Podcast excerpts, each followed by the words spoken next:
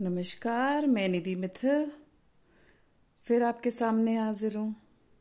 Happy Dussehra. आप सभी को दशहरा की हार्दिक शुभकामनाएँ। आज दशहरा पे हम बुराई को हराते हैं और अच्छाई को जिताते हैं, रावण को जलाते हैं और भगवान श्री राम की पूजा करते हैं।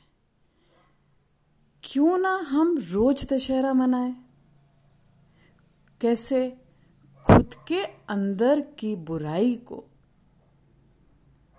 खुद के अंदर जो भी गलत भाव है, उसको मिटाने का प्रण करें और रोज जो भी हम में, जो भी हम में नेगेटिव थॉट है, उसको हम अपने अंदर से बाहर निकाल दें।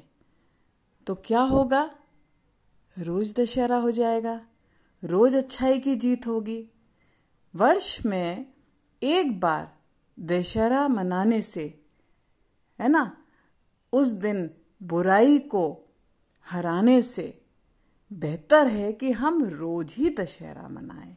हम रोज हमारे अंदर के रावण को मतलब अपने अहंकार को मिटा दें, शून्य कर दें और अच्छाई को अपनाएँ।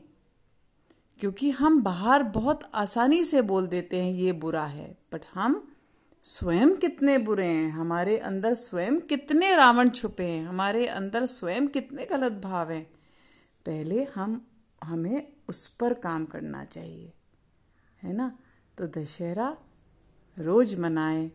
अच्छाई को रोज जिताएँ और बुराई को रोज हराएँ। आप सभी को हार्दिक शुभकामनाएँ दशहरा पर्व की।